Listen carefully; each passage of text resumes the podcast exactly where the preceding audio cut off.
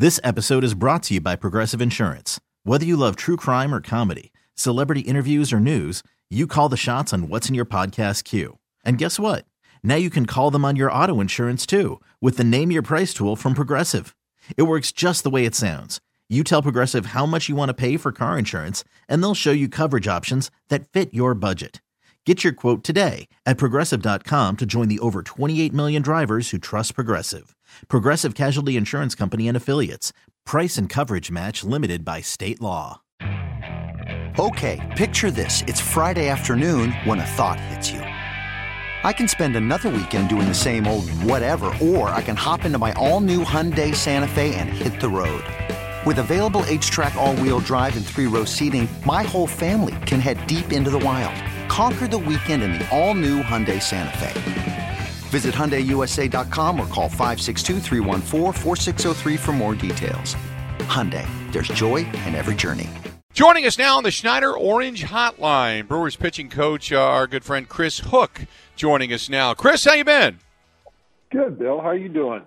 We're doing extremely well. Hey, congratulations, man! Your guy Devin Williams winning Rookie of the Year. That had to be a nice feather in your cap.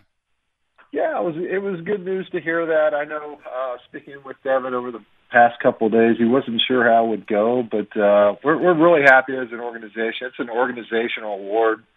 This guy came up through our organization, and you know we developed him, we stuck with him, and, and of course Devin has put a lot of hard work in as well. But we're just we're just over the moon uh, with the, with the choice. So, how weird of a year? Just take us inside the clubhouse. How weird of a year was this for you guys? It was really weird. I mean, you know, we talk about, you know, I think yesterday someone mentioned about, you know, the beginning of spring training. Now you think about it, we build up for spring training. We we got our guys acclimated and ready, and we're halfway through, and then we stopped, and we don't know when we're going to start again. I mean, I think it was just more of a mental grind uh, as far as just prepping yourself for whatever the season was going to be. We didn't know how many days, we didn't know how to get ready, and we did our best to kind of get our guys ready to go. And obviously, it went went fairly well for us. But uh, that was more the challenge, and then going through the everyday hassle or, or safety precautions, which our guys, our, our medical staff did an incredible job with. Just like the testing every day, They take you to the temperature prior to getting to the park, getting getting uh, temperature checked again. It was just there were a lot of lot of hoops to go through on an everyday basis before we even got on the field. So that was a challenge. Uh, it was a mental grind more than anything. But uh, again, our guys, uh, our medical staff did a tremendous job of keeping us healthy throughout the year. It was so weird when you go back to the beginning, and I was out at spring training, and you go from that the announcement of uh, of Christian Yelich's contract. We were all there for that that weekend, and then right after that is when word came out that we're shutting things down. The NBA shut down, and it was so strange because I remember trying to get out of Phoenix and I couldn't get a flight out. Flights started to cancel because of this. And then as we right. went back to the clubhouse, nobody could come in. They couldn't talk to us. You couldn't. You didn't want to approach anybody in a parking lot. We were waving it. It was such a really weird, surreal time, like you said. And then you it, and everything's up in the air. You just didn't know. It was mentally hard. Right. I think more so than physically hard.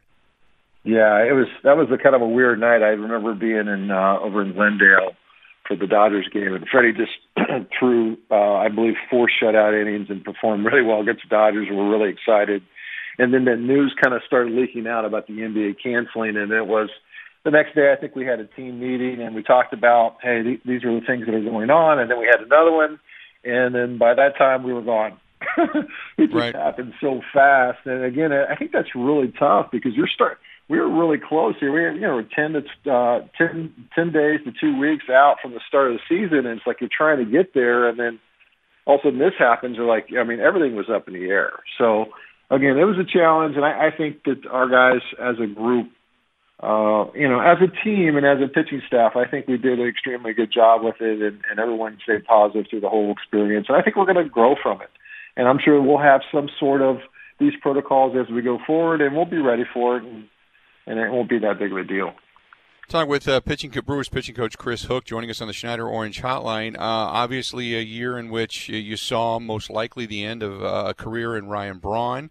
Uh, obviously, guys, you know the full team won't be back together again. Even some of the coaching staff and some of the support staff, guy like Marcus Hanel, not back together again. Guys don't get a chance to say goodbye to fans and things like that. That that had to be somewhat tough too.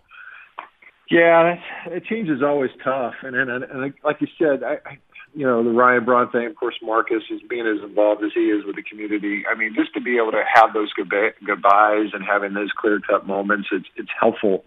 Uh, but I, I think you know those guys are so entrenched with the community. They know how much that the the player and the staff care about the fans. But I think they'll they'll feel that love coming from the fans one way or the other. But yeah, there's always always changes, and they're always hard, uh, no matter what happens. But uh, those guys have been such an integral part of the organization for so long, and and have put so much time and effort, and, and still a lot of love in this organization. So we're so blessed to have had them. When you talk about coaching staff changes, is that a how big of a deal is that? Because I know everybody talks about hitting and pitching, and you know every time a guy gets thrown out of the plate, they want to get see the third base coach run out of town. But really, there how much of a, of a because like a defensive coach has to be good with his coordinators and then with his assistants, whereas opposed to baseball you've got your your subsidiaries that you have to deal with, but how much do you guys have to collaborate together for, say, game plans or for things to specifically work on? Wow, it's a lot of collaboration from from. Uh, I mean, we start talking about spring training come into into December, January. So it starts from that, getting our guys prepped and ready, and then it continues throughout the year. So there's always a collaboration. You know, if you're talking with the, the base running coach, hey, how are we going to hold these guys on? He helps me with our guys. I mean, it kind of kind of just kind of intertwines with everyone. But yeah, there's a lot of uh, a lot of communication throughout the year. We're together. I mean, a lot. So this has to be this has to be a team within a team, and part of that is the culture that we create within our own coaching staff. So it is really important. And obviously, whenever you get somebody new and you plug them in there, you hope that they fit well. And I think that's part of you know, when David and, and Counsell and Matt start choosing those people, it's important that they plug into our system and our group very well. Now, you talked about bringing guys up through your system and kind of a culture. One of the things that I thought was most impressive, and I go back years ago when the Cubs went to the World Series and they brought in all their scouts and all their all their their coaches and their entire minor league system, and they wanted to make sure that there was one message throughout the entire organization. And I know the Brewers were kind of doing that with David Stearns. Has that has that now matriculated down to the minor league system where there is one message, one mission statement, basically, as the Milwaukee Brewers move forward? Yeah, absolutely. I think that's been uh, I think that has been trending that way since Counsell took took the helm. And I think there's just like any time that our guys come up to the, I mean, and I think that's a message that's, that's been uh, talked about in spring training every year. David says, hey, we're going to need 50 of you, we're going to have to have 50 guys contribute to our club every year. And I think it's shown. I mean, think about all the younger guys that come through our system that are ready to perform. And I think that's a big part of that is just being comfortable our guys have to know that, man, we want them to do well. We have to give them a platform to do well, and we've got to put those pieces in place so when they have this onboarding effect that they feel good about, hey, man, I belong here. I know what I need to do. I know my game plan concepts. Uh, I, I feel really good about being here and performing well. And I think that's what you're seeing uh, in general as our young guys come up. They're very comfortable with our group. There's not you know, I think back in the days of me and Carsey coming up in the mid '90s, it was just different. You kind of had to earn your earn your keep. Uh, hey, kids, stay down there. With us, so I think there's more of a integration of, hey, you belong here. We need you, and it's important as you contribute to our uh, to our club throughout the year. So I think that's something that David brought in, and obviously Counsell has really hammered home. Uh, and, and we, we're already starting to do that for next year. Talking with Brewers pitching coach Chris Hook, with the reduction in the size of the minor leagues, what does that do to baseball's depth and pull in general? Do you think? Well, it's so hard. I mean, number one, you can't evaluate.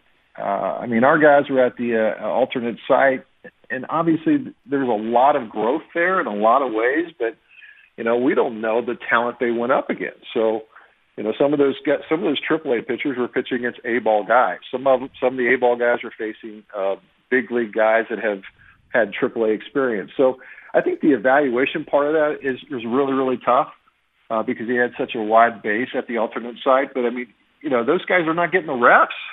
I mean, that's I mean, a minor league season is a grind as well, and to kind of see what at the end the development of that player over a course of 140 games is really really important. Uh, so not to get some of that or lose some of that development time is going to be intriguing as we go down the road here. So as you move forward and you try to evaluate talent, take a guy like the emergence of a guy like Corbin Burnes. You bring these guys through the system. You watch them grow. At what point do you realize a guy gets it? That it just all starts to click. Can you see it as a coach that they're just an arm angle away, or they're just a, a quicker snap on the wrist away from really getting to that next level? I think you get a sense of that, and as you know, for me, you know, I spent 12 years at the minor league level and obviously played myself. But you start getting a sense that this guy's really close to being the big league level. You know, uh, I bring up a guy like Brent Suter, and I'm watching him. I'm like, gosh, you know, at the Double A level, he's not giving up any hard contact. But here's a guy that's kind of not a typical big league guy. I always feel like you need to kind of go through the levels to see if it works guy like Corbin, yeah, man, he's missing a lot of bats. I still like to see it at the next level. So you still you have a sense of that they're ready, uh, but you still like them to go through the levels just to kind of confirm your eyes, uh, and obviously get to the big league level, which is the final step, and see how that kind of uh, equals out up there as well. So yeah, I think the minor leagues really help you, and you have a sense as a coach, and, and the more the more reps you've seen, uh, it becomes a little easier. But the minor leagues do have a, an important part of their developmental process. Hey, before I let you go, now moving forward, you said you guys right around the end of December, going into January, you're going to start to get together. Do you have a sense as to what this upcoming season is going to look like? I mean, there's a lot going on before you even get to that point. I understand that, but do you, do you get a sense as to what this season's even going to look like? You know, I, I I think that we're going at it that it's going to be normal for right now, and see how we as we progress towards that that that starting point, we'll have a better idea. But for right now, we're going at it as normal. We're going to start February 14th and kind of see where we're at.